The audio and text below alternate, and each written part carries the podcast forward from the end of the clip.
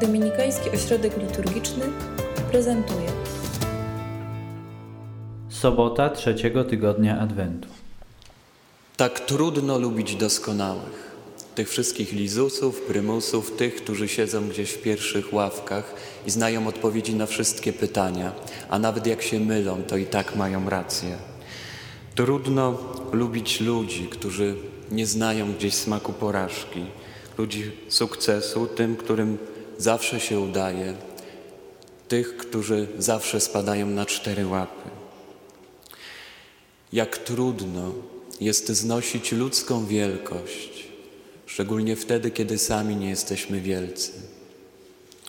I czujemy się wtedy jakoś skrzywdzeni właśnie tym sukcesem innych. I w nas się rodzi jakaś taka natrętna irytacja, jakieś rozdrażnienie. No i próbujemy sprowadzać tych ludzi wielkich do naszego poziomu. Ile razy marzyliśmy o ich porażce.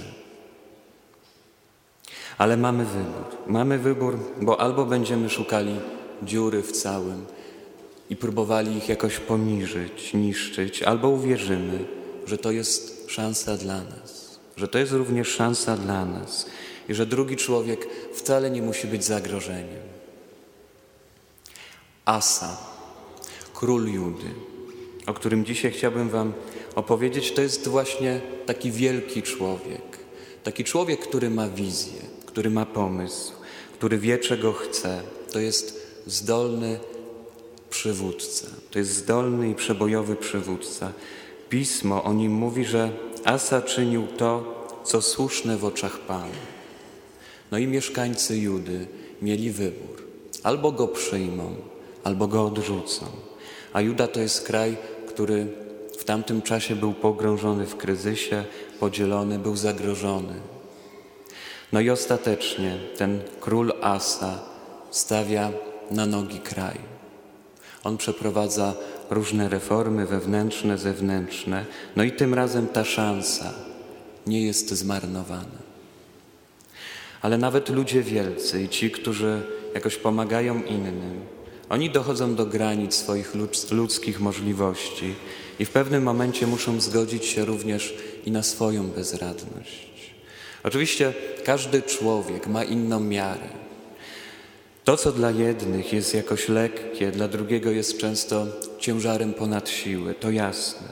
Ale każdego bez wyjątku, naprawdę każdego, to doświadczenie bezradności jakoś dopada, bo to jest częścią naszego życia i chyba nie ma takiej możliwości, żeby przejść przez życie w poczuciu jakiejś pełnej kontroli nad tym, co się nam przydarza, czego pragniemy, do czego dążymy.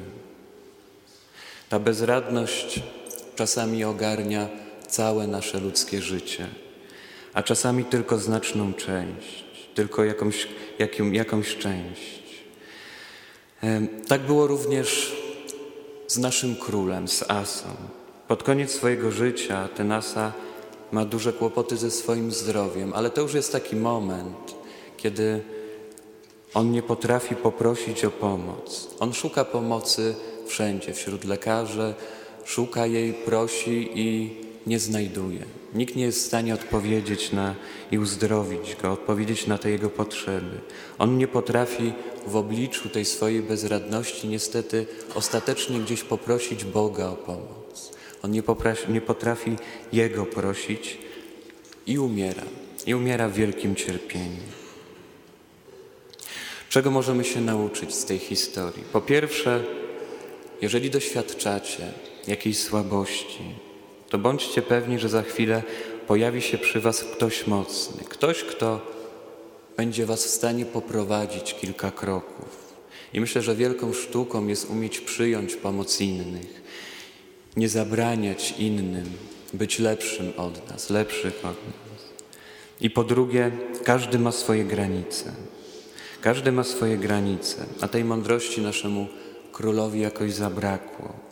I tak naprawdę jest tylko jeden punkt oparcia, jeden niezawodny i godny zaufania. To jest właśnie Pan Bóg. To jest Pan Bóg i po to Bóg jest w naszym życiu, żeby móc się na Nim oprzeć. Wtedy, kiedy wszystko, jako, kiedy wszystko inne zawodzi. Bóg zawsze stoi obok nas, stoi blisko, żebyśmy mogli się o Niego oprzeć wtedy, kiedy jakoś wszystko inne się rozsypuje.